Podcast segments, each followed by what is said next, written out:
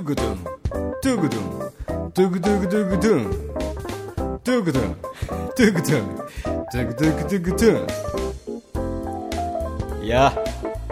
来ましたね週末。週末。週末更新。イエイ。いいねゆるい。ゆるいですよ。今週もゆるいです。さあ今週もいきますか。ペースということで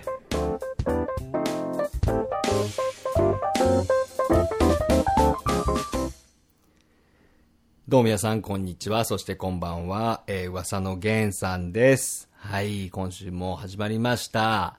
こちらの、ポッドキャストありがとうございます。タイトルの方行きましょう。噂の源さんの、今夜は、我慢しない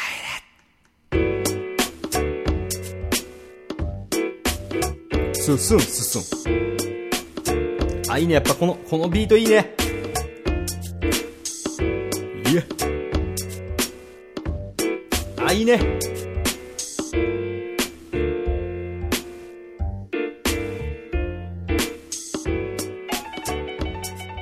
改めまして皆さんどうもこんにちは。そしてこんばんは、えー、噂の源さんです。噂の源さんの今夜は我慢しないで、週もポッドキャストにてお送りしております。どうですか最近？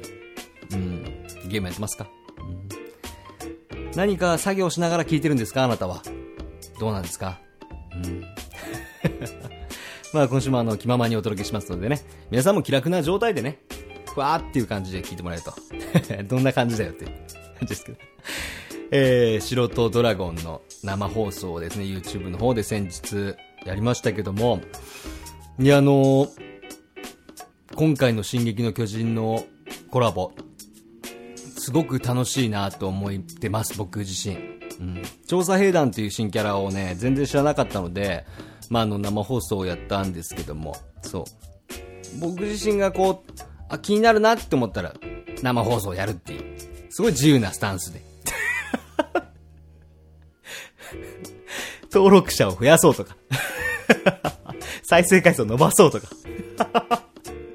あんま考えてないっていうね。ただそのチャンネル運営者誰なんだって言ったら僕ですということで。いやでもあの、おかげさまで調査兵団のね、魅力をすごく知れたなというか、僕自身、まだ調査兵団を、あの、ゲットはしないんですけれども、あれハマったらやばいなと思ってますね。相当やばい。うん。しかも僕なんか、あの、白ドラのメインとしているキャラが、まあ最近多くリーダーにしてないけど、まあ多くとクラーケンなんで、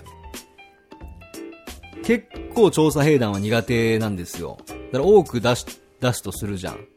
で、そこに、ね、後ろでサポートでイカ置いてた状態の場合、相手が調査兵団をポポンと出してきたら、その多くを飛び台、飛び台というか、まあ踏み台というか、にして、一気にイカまで行きますから、非常に戦いづらくなるんじゃないかなって思ってるんですよね。うん。ということで私は考えた。そろそろ、ブルードラゴンを、リーダー、もしくはサブにしていこう、じゃないかと。私はそう考えている。もしくは、やっぱ雲とか、バルーンとか、おじさんハウスとか、苦手だから、こっちも調査兵団を持つっていう手段もあるよね。結局買うんじゃねえかという。いやでも、ブルードラゴンの時に、うわ、こいつ強いなって思ってゲットして、で、まさかその後すぐ、意外とコラボが早かったんでね、白ドラの、進撃の巨人コラボ早かったんで、うわ、ここでもう一個来ると思って、っていう戸惑いはやっぱありますよね。うん。だからブルードラゴン育てて、もうそろそろ行くかと思ったら、調査兵団が出てきたから、まだなかなか追いつけてないんですけど、あのキャラクターは、持ってて損はないんじゃないかなって思いますね。うん。しかもああいうトリッキーなキャラ結構好きなんですよね、僕。マンドラゴラとか。あと、うん、最近サムライビートルとかもね、遅ばせながら気になってますけど、ああいうね、ちょっとね、自分じゃ操れねえなっていうのを操ろうとしたがるんですよね、僕って。マンドラゴラはもう運ですからね。ある意味、ランダムでスクリームするかしないかだから。うん。調査兵団いいですね。うん。そんでもってね、えー、今回の進撃の巨人と白とドラゴンのコラボのおかげで、僕自身としては、いろいろこうゲーム実況をやる中、YouTube で、作ってみたい動画シリーズってのがね、僕の頭の中にあるんですよね。うん、知らんがなと。知らねえよと思いますけど、リスナーの皆さんは。僕の中で、こう、まあゲーム実況動画なんだけど、こういうものを作りたいなっていう、こう、まあ黒服の冴島くんのストーリーというか、こう人間性っていうていうか、まあキャラクターとか、っていうのがまああって、それでもまだ頭の中にこう、いろいろあるんですけど、そのシリーズの第一弾として、この進撃の巨人のコラボのね、やっぱその内容がすごく良かったから、その防衛作戦っていうものに、冴島軍が駆逐できるのかっていう三部作品を作れたっていうことが、なんかこう、ゲーム実況者っていうよりかは、動画を作っている人として、全然関係ないルパンのタイプライターを用いましたけど、うん。すごく、個人的には満足してます。感想。いや、ああいうゲーム実況なんだけど、こう、なんかストーリー、ゲーム以外のストーリー実況者側の何かをこう伝えたいんですよね。僕個人的には動画を作る上で。だからゲームプレイをするのも、やっぱ100人いたら100人、ね、100人分のスタイルがあると思うし、その中で、その、冴島くんっていうものを何か表現できたらいいなってずっと思ってて、まあ、ゲームプレイ以外にも映像の作り方によって何かできるんじゃないかっていうことで、えーようやく一つできたなと、クロックチャンネルで思ってますね。うん。本気ズムの頃もね、そういうのあったんですよ。やっぱドラゴンポーカーやってる中で、どういう風に映像を作っていったら、皆さんも楽しめるのかなっていうことをすごく考えてたんですけど、そんな中であのガルンさんが、なんだったっけ、ペリドットじゃなくて、デメテルをガチャで出すっていう、ね、動画があったんですよ。それね、見てない方ぜひ見てほしいんですけど、多分、本気ズムスペースデメテルとかで出るんじゃないかな。うん。検索ワードね。出ると思うんですけども。やっぱゲームっていうのは、基本、今回の冴島くんの巨人との戦いも全部そうですけど、ノンフィクションがいいんですよね。そう。作られたものじゃなくて、その起きた事実に対してどういう風に作っていくかっていうのが、やっぱゲーム実況の中では僕は面白いかなって思ってて、うん、今日ちょっと真面目ですけどね。うん。だから、リーグとか白ドラだったら、リーグとか撮影した時に僕やり直しは絶対しないんですよね。負けたまま、負けた時も負けたまま。うん。だって負けたんだもん。そう、だから、その分攻略とかはちょっと薄くなってしまうこともあるんですけど、うん。こういうゲームプレイをしている奴がいると。それをお届けしているっていうね。まあそれが、まあ本気図の頃からクロックチャンネルも変わらず、そのスタイルでいきたいなっていうのもあって、うん。やっぱリアルで。うん、俺強えをあんましない。俺強えっていうのはあんましないのがね、まあ、ある意味僕、個人的なスタイルなんでね。うん。だからまだ作りたい動画いっぱいあるんですけど、なんか一つ、今回の進撃の巨人のコラボのおかげでできたかなっていうふうに思ってますんで、ね、まだ見てない方ね、白とドラゴンやってる方、で、その動画見てない方はね、ぜひ見てほしいなと、今回の冴島くんの巨人のバトル3作品。もう作品とか言ってるし。お前アーティストか。お前アーティストか。違うだろ。ただの実況者だろ。はい。そうです。はい。うん、でも面白いですね。また、素人ドラゴンというね、まあ、スマートフォンのゲームをね、知らずにこのポッドキャストを聞いてくれた方ですね、ぜひやってみてください。無料で楽しめますんで。うん、今結構、僕の中で素人ドラ、一時期落ち着いた部分もありましたけど、また再熱、かなり再熱ということで、うん。やめることはないんですけどね。基本。うん。卒業っていう。僕が素人ドラゴン卒業っていうのはね、よっぽどね、うん。ゲームの何か革命が起こんない限りなんかないと思いますよ。だって楽しいもん。はい。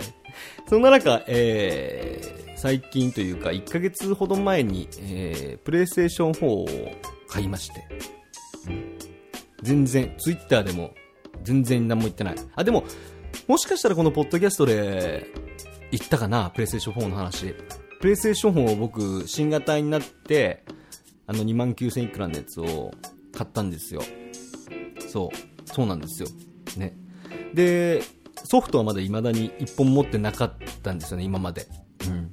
で、なんでプレイステーション4を買ったのかっていうことなんですけど、これもしかしたらどっかでお話したかもしれないですけど、プレイステーション4って、あのー、僕全然知らなかったんですけど、僕の友達が教えてくれたんですけど、シェアプレイっていう機能があるんですよね。そどういう機能かっていうと、まあ、プレイステーション4の月額会員があって、プレイステーションプラスっていう、その月額会員に加入すると、まあ、プレイステーションのユーザー ID 同士でこう、友達フレンドだったら、そのフレンドさんがやっているゲームを、僕がインターネット回線を通してどんなゲームをしてるのかっていうのをこう見ることができるんですよね、実際のプレイ映像が。っていうなんかこう身内のゲーム実況みたいな感じの機能が、シェアプレイって機能があって、何それって言って。で、僕基本まああのゲームをプレイするのも好きなんですけども、見るのも結構好きなんですね。うん。だから、それこそゲーム実況なんてやってますけど、あの、他の方の実況動画も見てますし、スマホ以外のゲームのレトロゲームだったり、最新のコンシューマーゲームだったり、ちょこちょこ見たりするんですよ。いや、そもそもやっぱゲーム見るのがすごい好きで、えー、それで、そのシェアプレイって機能があって、で、僕自身そのソフト持ってなかったんですけど、ちょっとどんなゲームなのか知りたいっていうゲームソフトを友達が持ってたんで、あ、じゃあ俺それシェアプレイでちょっと見たいからっていうことで、プレイステーション4を買ったんですね。うん。すごいいいですよ。めっちゃなんか、ゲーム実況とかね、それこそやり方が、こうわかんないけどやってみたいなんて方もね、最近やっぱ多いと思うんですよね。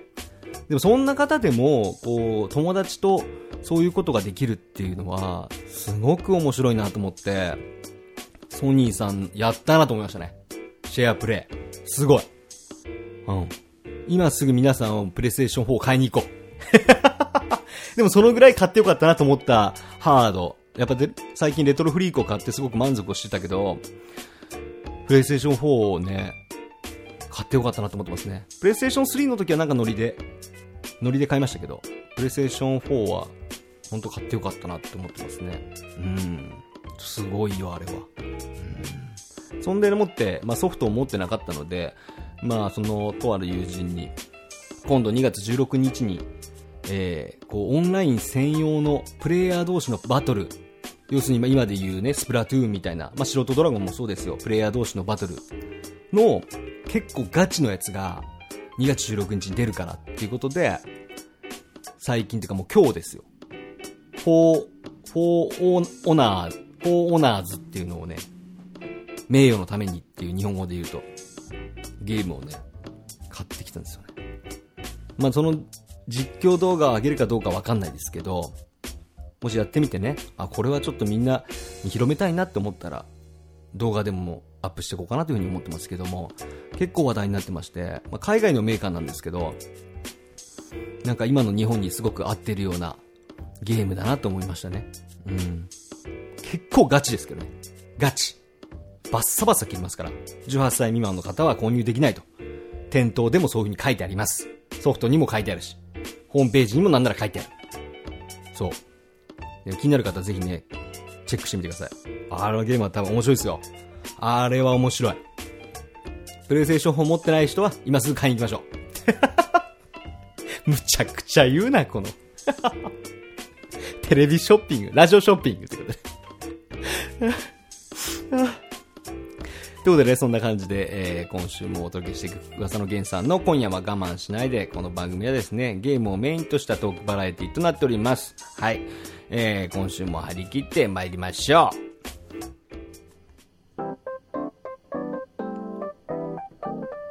う。ねえねえ、ポッドキャストって何？噂の源さんの今夜は我慢しないで。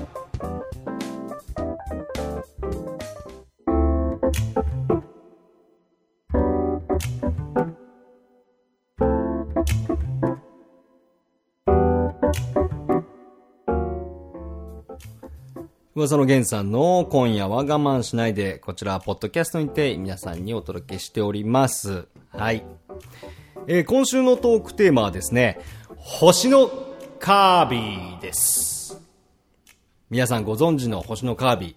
なんとあの星のカービィがですね、今年25周年ということで、ご存知の方も、そうでない方もですね、もう25年も経ったのかと。俺生まれてねえぞという方もいらっしゃるかもしれません。そんな星のカービィも、え第一弾から今年で25周年でございます。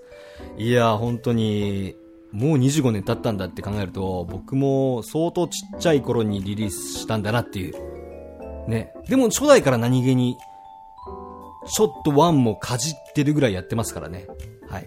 そんな星のカービィなんですけどもね、えー、まずこの、こちらの作品、知らない方に簡単に、えー、ご紹介させていただきます。星のカービィはですね、1992年4月27日発売のゲームボーイ対応のソフトが初代となっております。えー、春研究所ですね。春研究所が開発して任天堂から発売された星のカービィ。えー、桜井正宏さんが生みの親で、彼が開発に関わった作品を桜井カービィと呼ぶこともあると。まあ、結構カリスマなんでしょうね。僕あんまり詳しくは知らないんですけども、桜井さんが作った星のカービィはね、結構人気だったみたいですね。はい。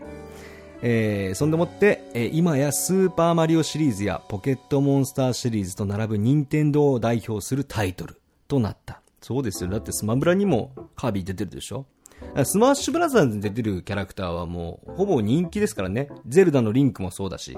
あとはメトロイドの、なんだっけ、マルスじゃないわ。サムスね。サムスもそうだし。うん。スマブラに出てるキャラは本当に任天堂の人気キャラばっかり。ポケモンのキャラクターもそうだしね。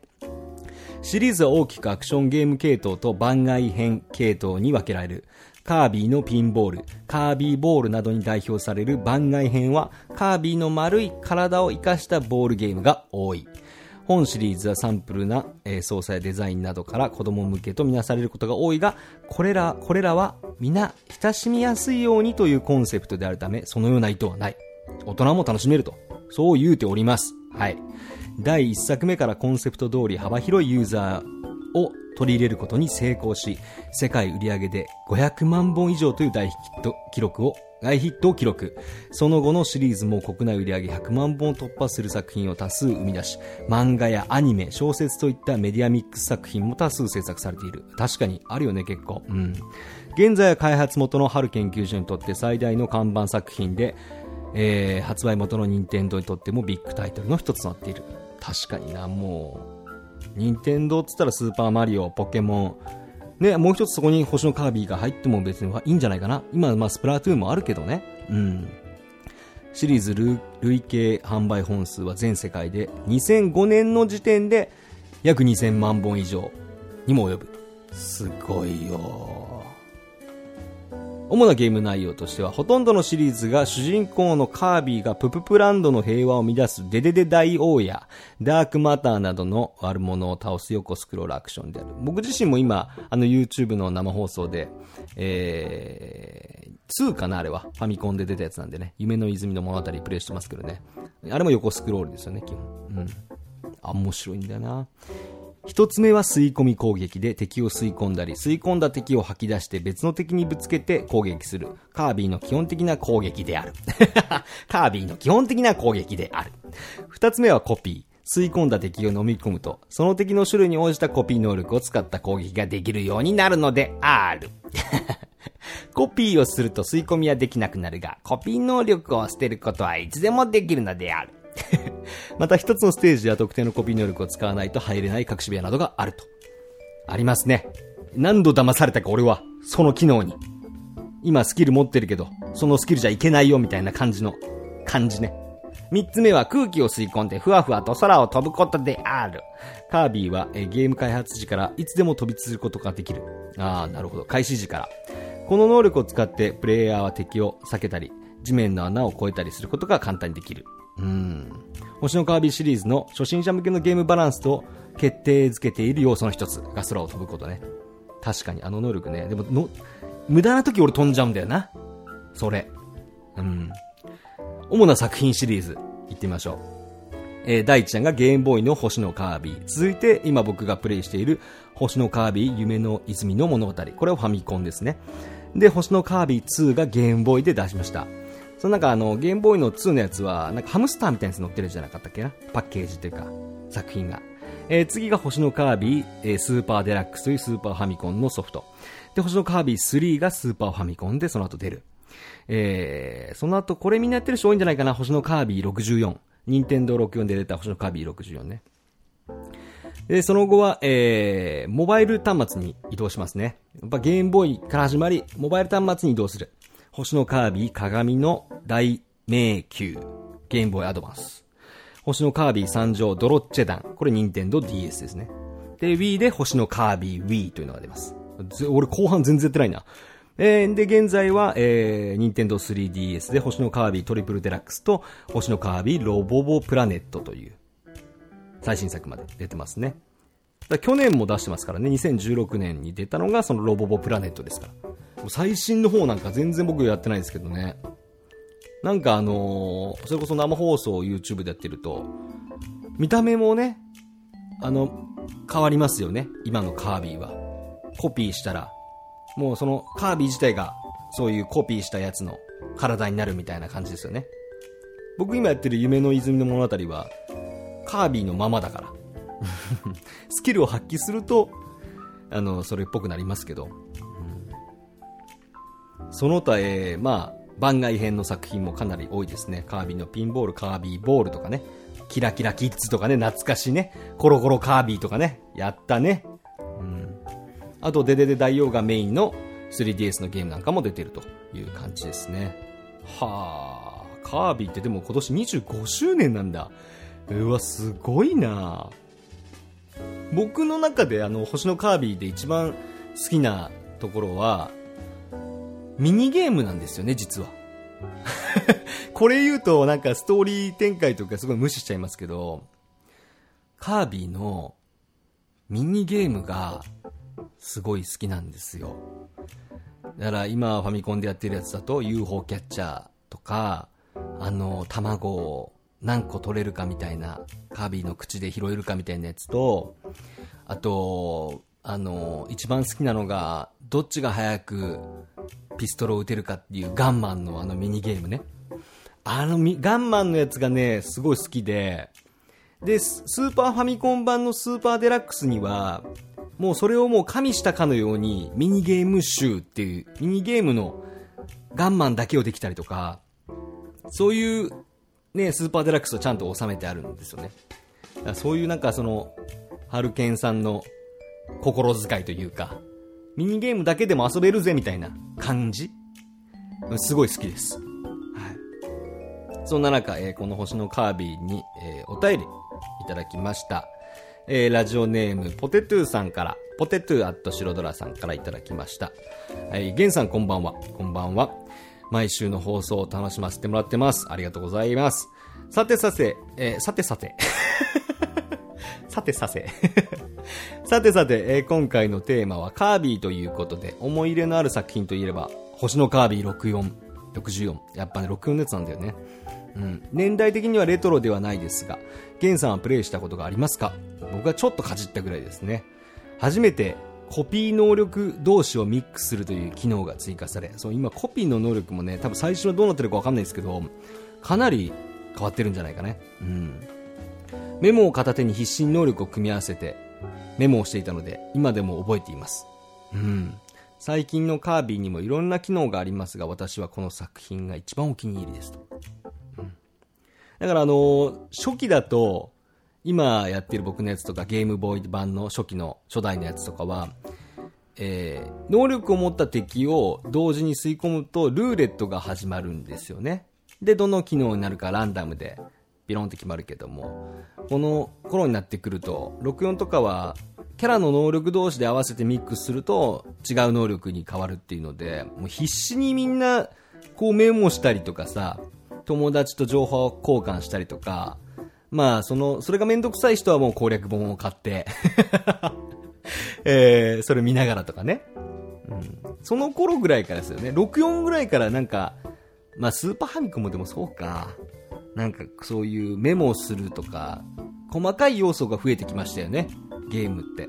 うん。もう64も今となっては、もはやレトロゲームになってしまいますけど、当時は画期的なソフトだったなと思いますね。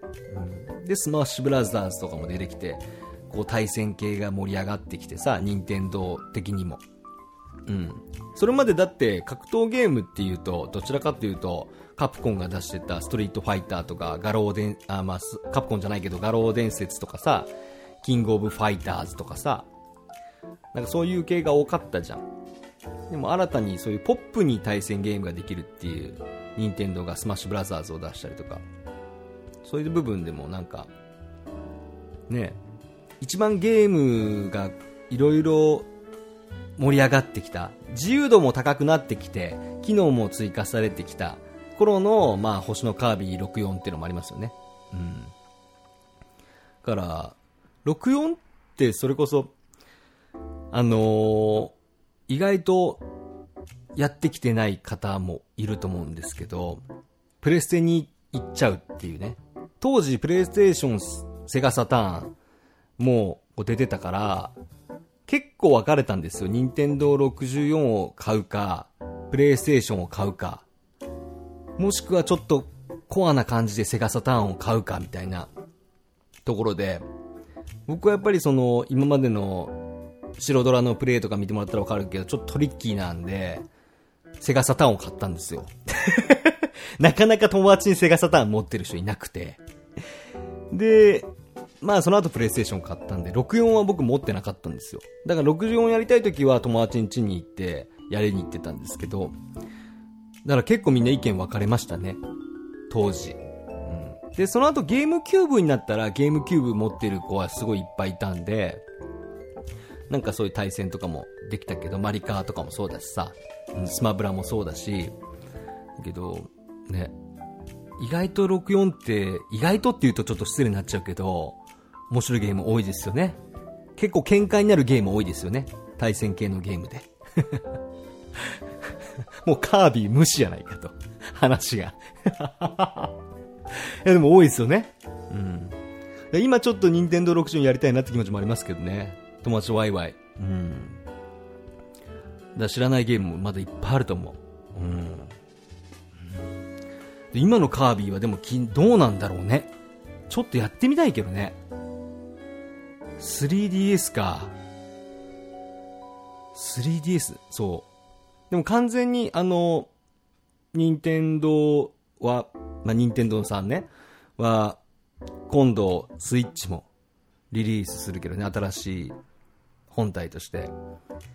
やっぱりこう、モバイルに寄せてきてますよね。外でもできる、持ち運べるっていうハードをかなり、えー、今後狙っていくのかなっていうふうに僕はね、ちょっと思ってるし、皆さんもそう思ってると思うんですよね。やっぱり今まで Wii は家にこう設置してやる形だって。でも 3DS があって。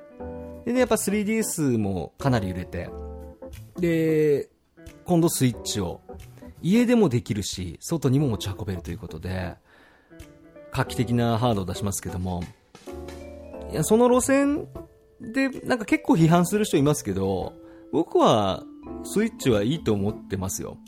うん、っていうのも、今みんな携帯でゲームやる人が多くなってきている中で、そういう要素って大事なんじゃないかなって思います。家でやるゲームは、あのー、どっちかっていうと今ソニーがね、ね、プレイステーション4とかで、まあ、Xbox もあるけど、マイクロソフトの。やってきてるんで、任天堂さんはこのその任天堂の良さをね、こう貫くっていう部分で、任天堂スイッチっていうスタイルは僕はすごくいいと思いますけどね。うん。まあ僕自身がもう語れるような感じじゃないですけど、そ、それ言う前にお前はプレイを磨けと。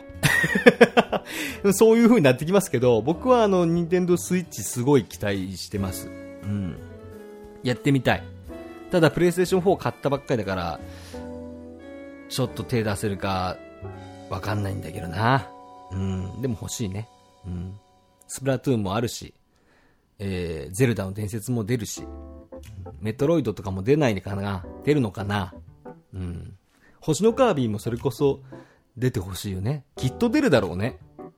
今年25周年だし。うん。むしろ、あのー、最近の星のカービィね、一番新しいやつとかやってる方いたらね、あのー、お便り送ってください。知りたいので、こんな感じですよ、みたいな。僕持ってますとかね。私やったことありますとか。いうかぜひ教えてほしいですね。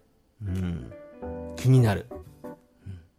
そんな星のカービィ、皆さんはどんな思い出がありますか？ぜひ気になった方はね、この25周年というアニバーサリーイヤーにプレイしてみてはいかがでしょうか。今週のトークテーマ、星のカービィでした。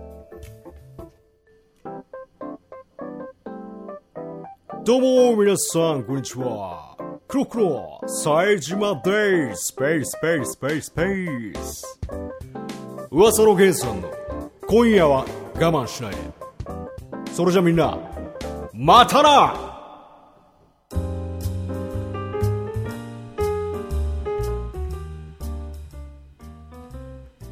噂の源さんの今夜は我慢しないで、えー、今週も終わりに近づいてまいりました皆さんいかがでしたでしょうか？うん。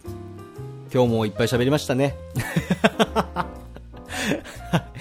まあでもあの今星のカービィをやってて懐かしいって気持ちもありますけどもやっぱ今やっても面白いですね。うん。だからやっぱ星のカービィが人気なのもやっぱ分かりますよ。やっぱカービィに愛着も湧いてくるしすごくあのちょっと操作がね難しいとか慣れるまでの大変さとか達成感とかね、うん、面白い、うん、だ引き続き僕もカービィをやっていこうと思ってますけどもね。皆さんもぜひやってみてください。ということで来週のトークテーマは今話題となっておりますファイヤーエンブレムです。えー、この作品に何か思い入れのある方はぜひ、えー、その思い出を添えてですねラジオネームとともにお便りを送ってください。お便りの送り先はですね、えー、私、噂の源さんのツイッター、genofuwasa、弦オブ噂をフォローの上直接メッセージを送ってください。その他、えー、Gmail でもお便りの方募集しております。お送り先は gen.of.uwasa.gmail.com gen.of.uwasa.gmail.com 皆様からのお便り心よりお待ちしております。その他、今までゲームしたレトロゲーム、それ以外に楽しかったゲームの思い出など、えー、何でも構いません。皆さんのゲームの思い出を私はその源さんに教えてください。そんなお便りもお待ちしております。うん。最近あのね、リスナーさんがね、やっぱこう、聞く側に回ってますから、お便り、足りてないですよ。お便り足りてないですよ。だからもうね、参加していかないと。参加していこうみんな。うん。まあ、あの、番組は続きますんでね、ご安心。してください。はい。ということで、今週もお届けしました。今夜は我慢しないで、また来週も皆さんお会いしましょう。それじゃ、またな